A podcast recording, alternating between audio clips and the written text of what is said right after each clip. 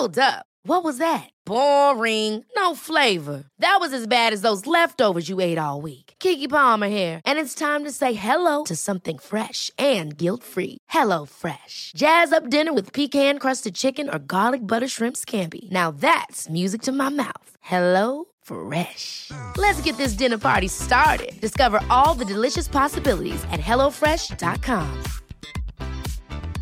Hiring for your small business? If you're not looking for professionals on LinkedIn, you're looking in the wrong place. That's like looking for your car keys in a fish tank. LinkedIn helps you hire professionals you can't find anywhere else, even those who aren't actively searching for a new job but might be open to the perfect role. In a given month, over 70% of LinkedIn users don't even visit other leading job sites. So start looking in the right place. With LinkedIn, you can hire professionals like a professional. Post your free job on linkedin.com slash achieve today.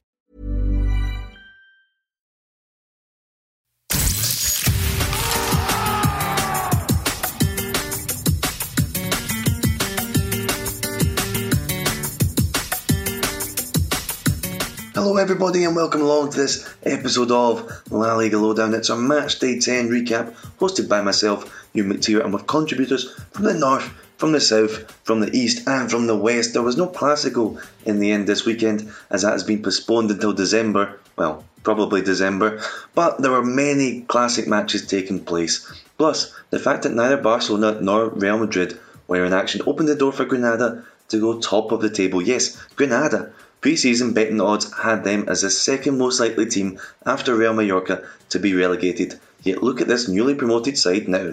They're the first team to hit the 20 point mark, which is especially amazing because when they went down in 2016 17, they only collected 20 points in the whole season.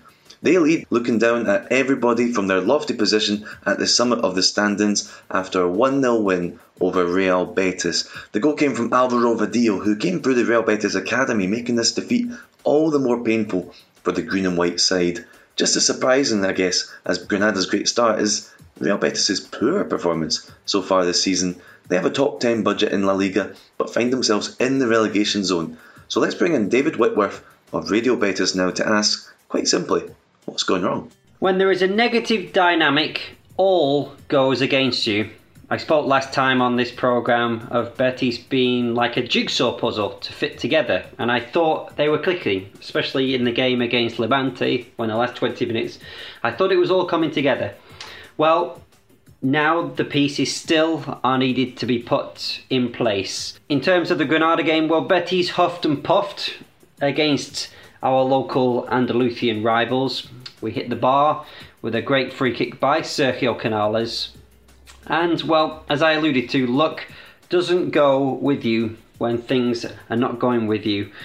But it goes beyond that. Um, too many players are playing way below their standards, um, such as the likes of Sergio Canales, Mandi, Andres Guardado, Borja Iglesias, especially only one goal to his name at the moment. Nabil Fekir, World Cup winner with France, looking absent at the moment. It Made a great start to life with us, but at the moment absent on the field. Marc Bartra as well. He didn't play at the weekend because uh, he's just become a dad again. But still, the list goes on. Our defence is all at sea and is the worst in La Liga with 20 goals conceded. All eyes are on Rubi, who it seems will be given one more chance against Celta Vigo in midweek. But how much of this is the coach's fault, and should he be sacked? It's all so very, very easy when things go wrong to say, well, it's the manager's fault. Well, he has to carry the can, of course, but there's more things at play. The players have to look at themselves in the mirror and say, Am I doing enough? And the clear answer is no to that question. If we don't win on Wednesday, uh, I have to say the writing will be on the wall for Rubi because two wins in 11 is simply not good enough for a team that, with the budget that we have, should be a lot higher uh, in the table. What must Kike Setien, the coach from last season, be thinking right now? Well, it's definitely a penny for his thoughts for Kike Setien indeed. Uh, he had a fantastic first season getting Betis into the Europa Liga maybe the problem for him was maybe he got us to the Europa League one season too early. I think that maybe the club needed a couple of seasons to just find the feet. Obviously, when you get the chance to go into Europe, you're not going to say no, and you have to, to build on that, which I think we did. And you could argue that we were ahead of schedule. Um, but again, a lot of people wanting Kike Setien out at the end of the season. He did go, and that's football. The classic idiom of the grass is not always green on the other side. People, fans, didn't want Setien to continue. Uh, and now we're doing worse than than with when he was here, and some fans are actually wanting him back. I don't think it would be the right appointment to bring him back. Part of me would like to, but I don't think it would because it would be uh, very tough for him to win over the majority of, of, supporters that didn't want him to continue. But yeah, he must be thinking now just, well, look at the good work that I did do.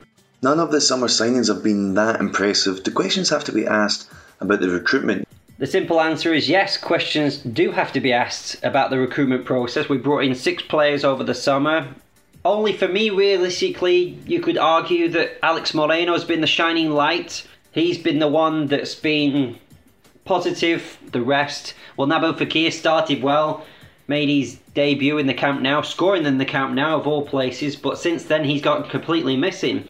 It's uh, a lot of uh, decisions to, to make at the moment for, for the club, and questions have to be asked at all levels. This club has done a lot of good over the last few years. The return of Radio Betis, the return of Betis TV, a new South Stand, increased money, but the main thing is the bread and butter, as, as we know, is on the field activities. Thanks for that insight there, David. Making Real Betis' current plight even worse is the fact that things are going so well for their city neighbours Sevilla. Gregor Chappelle is also based in the city, and he was at the Estadio Sanchez Pizjuan for La Liga Lowdown on Sunday night to see Sevilla overcome Getafe 2 0 with goals from Javier Hernandez and Lucas Ocampos. Last season, Sevilla lost 2 0 and 3 0 in their matches against Getafe. They just couldn't cope with the Madrid team's style of play, but this time they did under new coach Julen Lopetegui. So, Gregor, what does this result mean for the new coach and the new project?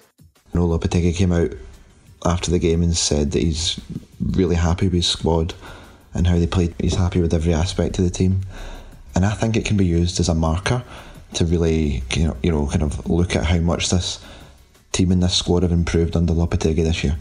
I just really liked the way that they could compete physically with Getafe because this was quite a violent game. Lots of fouls, players battering into each other like dodgems, and the crowd got into it too, didn't they? It seemed like quite an atmosphere through the TV. What was it like in the stadium? Yeah, um, it got a bit tasty at times, especially at half time. The referee was getting absolute dog's abuse for a couple of uh, dodgy decisions, shall we say, in the first half. In the stadium, it was electric, and I think that kind of atmosphere really helps to push the team on and push them forward to get the win, which in the end it did. Can you talk a little about Sevilla's defence? It's three clean sheets in a row now. What is that improvement down to? They just seem very well organised, very well drilled. Everyone knows their job. They've got two strong, dominating centre halves in Diego Carlos and Koundé. You know, they kept the ball very well tonight as well, which made it hard for Getafe to really threaten them.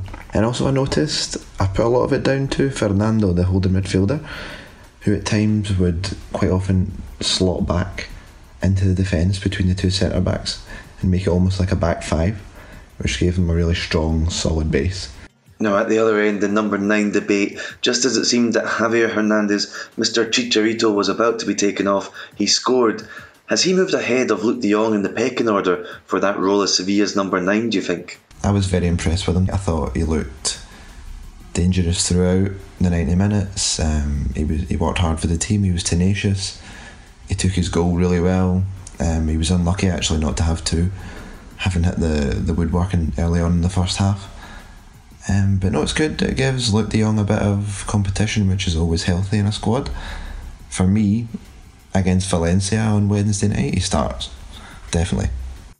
Thanks, Gregor. And yes, it's a tasty Valencia versus Sevilla clash coming up in the midweek round of La Liga fixtures. Valencia will be looking to bounce back from a 3 1 defeat at Osasuna at the weekend when they went into a 1 0 lead through Rodrigo, only for the striker to then be sent off for an elbow. A bit of a harsh decision, in my view, for the striker's fifth red card of his Valencia career. That was in the middle of the first half and obviously helped Osasuna massively. They went on to score three times a 3 1 victory, meaning that they've now gone 30 home league matches without a defeat 25 of those were in the second division, and 5 have been this season in the top flight. It's 23 wins and 7 draws. It's scary for teams going to El Sadar.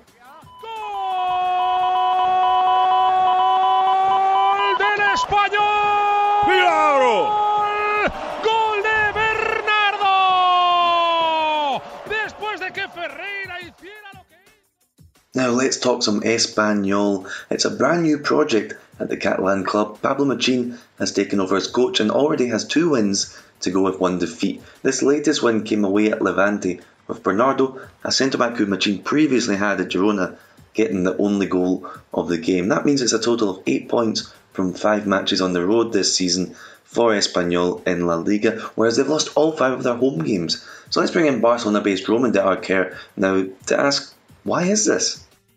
Well, I think it has to do with the pressure the players are going through at the RC Stadium. Uh, let's remember we talked about uh, this. You were asking me questions in other podcasts on how the fan base was reacting on the bad results and I told you that they were uh, immediately whistling the fans, booing their own players, even when the games were actually uh, a draw because of Espanyol's uh, poor performances. They were already unhappy, and you were lacking that support the players needed in those tough times. So when they play away from the RC Stadium, they're liberated from all that uh, tough pressure from their own fans. So there they can do their own thing without having to worry so much.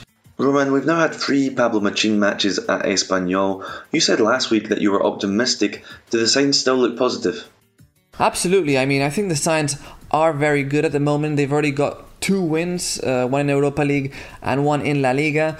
And let's remember that that defeat against Villarreal was a very close one. It could have gone anyway, and Espanyol deserved a lot because they had lots of good chances in that um, match versus Los Groguets. But it's true that against Levante the game wasn't as spectacular. It was actually quite a dull and boring game uh, during most of it.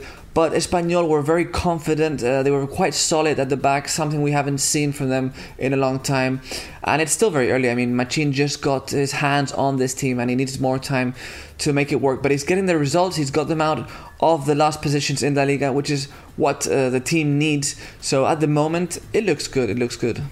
Machin is going to be playing with a very different style, that's clear. But does Espanyol have the squad for what he needs? Do they need another centre back, more natural wing backs, or will they even be going out in January to try to sign Christian Stuani from Girona, a player who made everything work so well when Machin was at the Catalan club? I think he has a good squad uh, to play a 3 5 2 system he likes to use. And having Stuani would be an amazing signing it would be phenomenal for them. And of course, uh, they should try and get him if they can. But my real doubt about this squad isn't as much uh, as f- adapting to the system, but uh, not having enough uh, substitutes. I think it's not a deep enough squad to be playing three competitions, as, I, as I've mentioned before in other podcasts. So they do need signings in terms of making a deeper squad and having more bench players uh, to rotate in all these competitions. Espanyol are top of their Europa League group, Sevilla are top of theirs, and Getafe are second in their group. How impressive is that for Spanish football as a whole? I mean, it's great news, not just for the teams themselves, but for La Liga, for the Spanish Football Federation, and also for all the uh, fans of Spanish football. It also comes to prove to those who are always criticizing La Liga, saying it's not the best competition, saying it's it's weaker than other European leagues uh, that they're actually wrong. I mean, uh, we have a very strong base of, of, of teams. It's not just about Barcelona, Madrid, and Atletico. It's much more than that. A credit to them, and we have to keep up this really good rhythm of wins in European competitions. Yes, Roman, credit to all of Spain's European teams as they've performed pretty well on the continent so far this season, proving just why Spanish football is so great. We've got plenty more greatness to sink our teeth into from Matchday 10 and we'll do that just after this short break.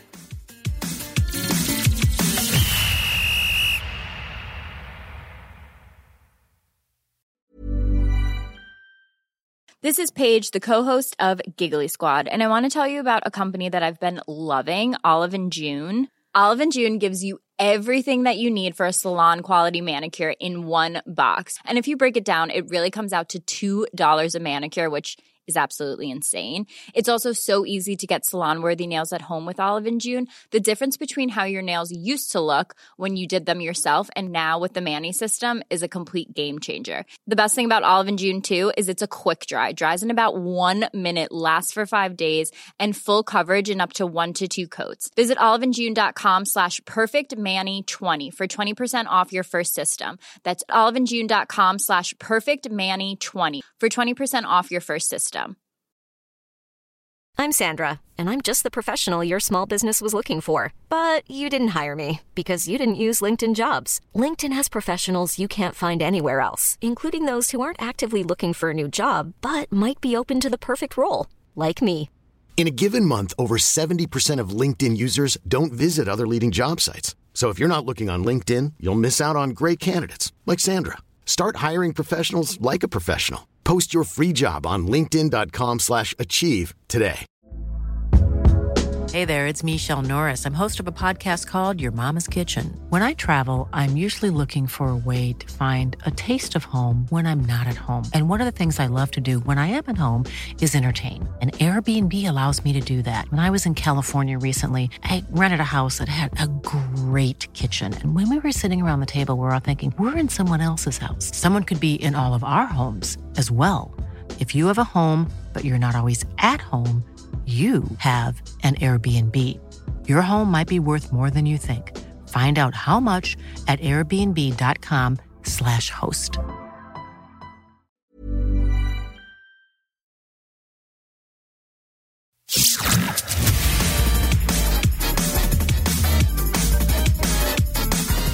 Welcome back to this Match Day 10 podcast from La Liga Lowdown. There was no Classico this weekend, but there was a classic La Liga matchup as Atletico Madrid took on Athletic Club. This was a 165th top flight meeting between these two teams. Let's bring in Basque football expert Dan Parry now to talk about the match as goals from Saul and Alvaro Morata gave Atletico a 2 0 win. Dan, this was one of Atletico Madrid's best performances of the season, no? Yeah, it was a particularly impressive performance from Atletico Madrid. I was also really impressed with Angel Correa, who you know managed to set up both goals, and he linked up really well with Morata as well. They still needed Jan Oblak to do Jan Oblak things, though, didn't they? Yeah. In fact, I was wondering about how important that early save was because it's not very common for for teams to go to the Wanda and and take an early lead. And I think that was a ma- uh, even though it was early on, it was a massive moment in the game. And I and I, I guess that's why Jan Oblak probably is the best goalkeeper in, in the world at the moment because it could have been a completely different game after that. It's five matches now without a win for Athletic Club. Unai Lopez spoke after the match and denied that it's a crisis. Dani Garcia, meanwhile, admitted that there is a sense of pessimism. What's your take? We have to look at this realistically and look also at the games where Athletic Club have lost points. So they've lost to Valencia, they've lost to Atletico Madrid, and perhaps at the end of the season, in hindsight, you'd say, well, maybe those were two games where, even though we would have preferred to pick up a, fo- a point, maybe they're games where you could have expected to maybe lose. What worries me more, though, is not picking up points against the other sort of teams, the teams that we probably should be competing with, the likes of Leganes, the likes of Valladolid. I don't think it's a crisis yet, and I think it probably depends on what happens in the next three games, especially these next two home games against Espanyol and, and Levante. Here's an interesting stat for you. If Athletic Club don't score from their first corner in their next match against Espanyol, then it'll have been 200 corners in a row without a goal in this way. Not since the opening round of last season have they scored from a corner. Is that a big concern at Athletic, a club with a proud history of being good at set pieces? Yeah, I was actually wondering about this when when Jan Oblak saved Inigo Martinez's goal. I, I wondered and I had looked up and and I saw this fact, and it is quite interesting because Athletic do have such a history of being very good at scoring and defending from set pieces. But I think we have to bear this in mind too that actually Athletic Club their squad isn't that tall anymore. And if you look at uh, if you look at our forwards, for example, Raul Garcia is a very good header of the ball. Iñaki Williams, although he's tall, is not the greatest header of the ball. And then we've got Iker Muniain and Inigo Cordoba, who are you know, knocking around five foot nine, five foot ten. Moving on to Celta Vigo against Real Sociedad. This was a 1 0 win for the Basque side against the team from Vigo. It was a bit of a hard watch though, wasn't it? It was so stop-start, but Real Sociedad ground out the win with a late goal from substitute Alexander Isak. How pleased will they be to prove that they can also win in this gritty fashion? Yeah, actually, that's quite interesting because throughout this week, uh, Imanol Alguacil has been saying that he doesn't really think that Real Sociedad are playing to the best of their capabilities, but yet they keep picking up points. That's a really good sign for for any club, especially a club that wants to be that wants to qualify for Europe. Can you pick up points when you're not playing at your best? What weaknesses, if any, do you see with Real Sociedad this season? Perhaps at the moment, the only weakness would be maybe a, a, lack of strength and depth. They've got a very good starting 11, but the players who are going to come on after that, I think, are a bit untested. And Dan, you're covering Basque football in extra depth this season with a new podcast called The Choco. Can you tell us a bit more about that? Yeah, so I've started a, a new podcast with my friend Tony. And basically, the podcast specializes in Basque football. So we have a weekly roundup of all the news from the five teams in La Liga. And apart from that, we also look a little bit more at what's going on in in terms of football in the rest of the Basque country, especially looking at the Segunda B and the Tercera. Excellent, and we'll be checking in with Dan throughout the season to discuss all things Basque football too. Well, there it is. It's taken almost 98 minutes. Luis Cembranos gets a win on his first game in charge as caretaker manager of Leganés. Martin Braithwaite, the Budweiser king of the match, scorer of the only goal.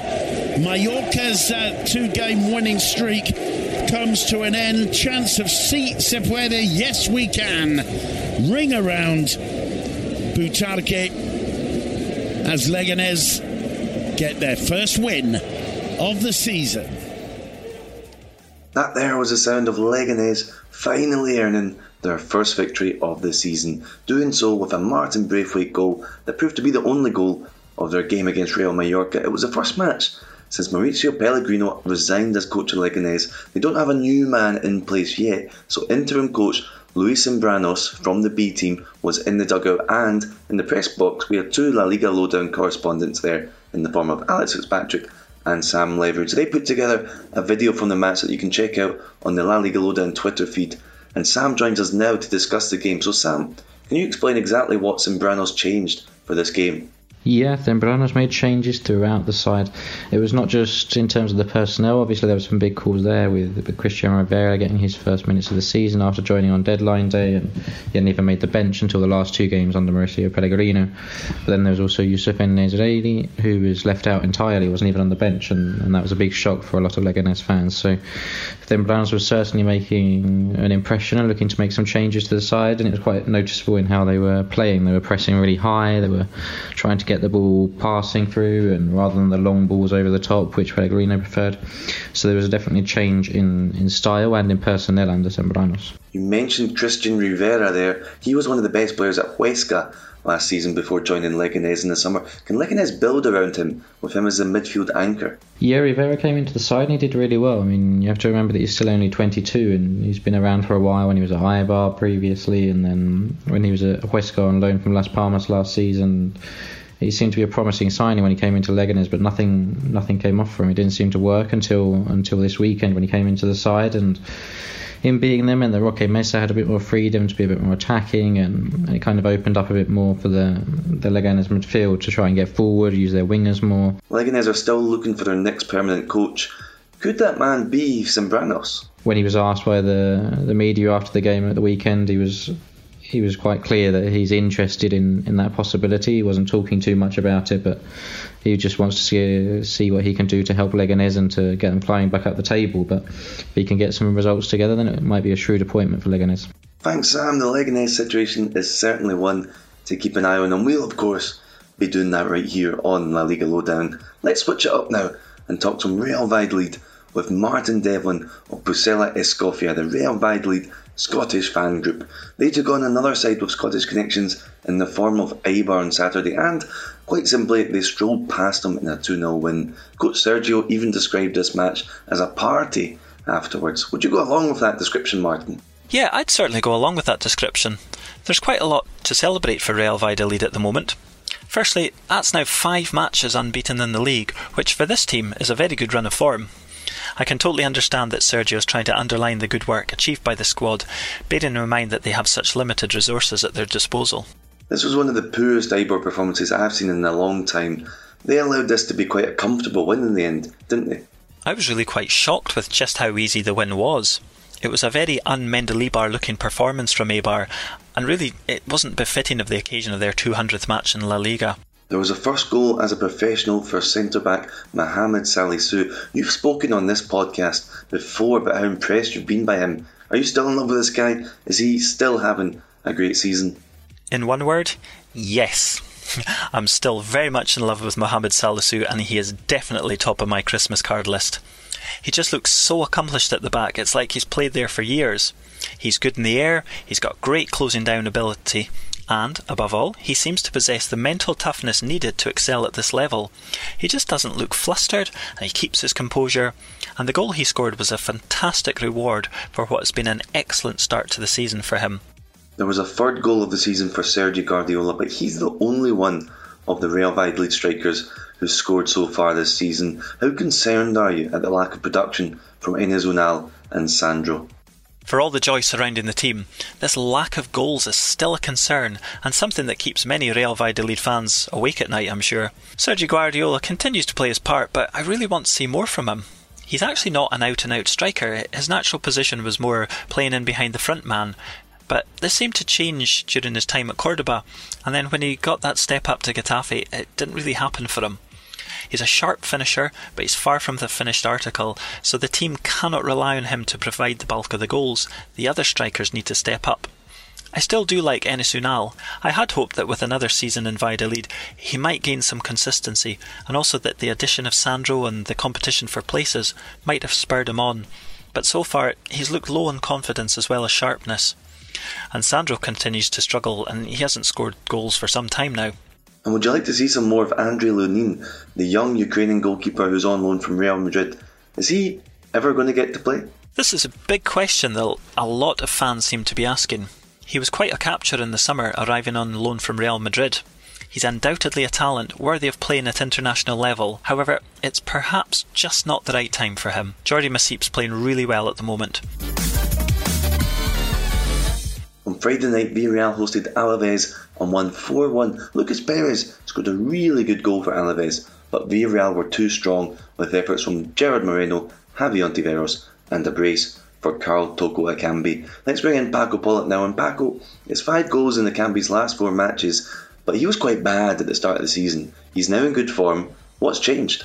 Well, not really that much has changed. See, I believe this has been a gradual process and that Javi Calleja knew that making two strikers with such particular sets of skills as Gerard and Ekambi work together in harmony would be a very difficult task to achieve. Last season it wasn't the case because, well, Gerard was awful, but the Spaniard has excelled in the 10 games to date and Toko Ekambi had to hunt for new possibilities in other areas of the pitch. That transition is taking a while, but against Alaves we saw just how devastatingly powerful having both of them in form can be for the opposition. It's not a coincidence, not at all, that Villarreal are the top scoring team in La Liga.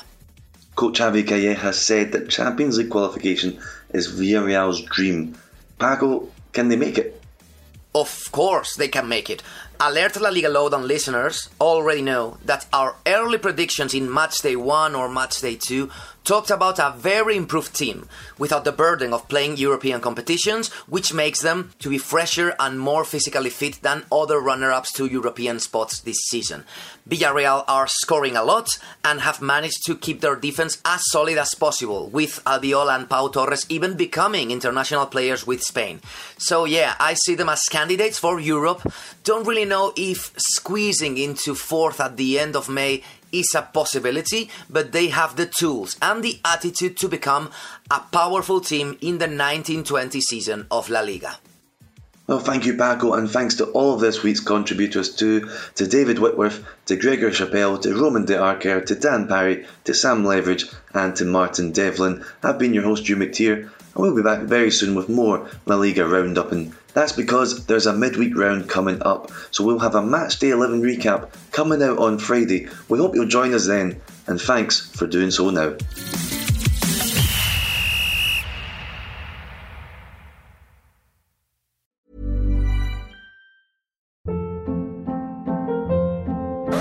Hold up. What was that? Boring. No flavor. That was as bad as those leftovers you ate all week. Keke Palmer here, and it's time to say hello to something fresh and guilt-free. Hello Fresh. Jazz up dinner with pecan-crusted chicken or garlic butter shrimp scampi. Now that's music to my mouth. Hello Fresh. Let's get this dinner party started. Discover all the delicious possibilities at hellofresh.com.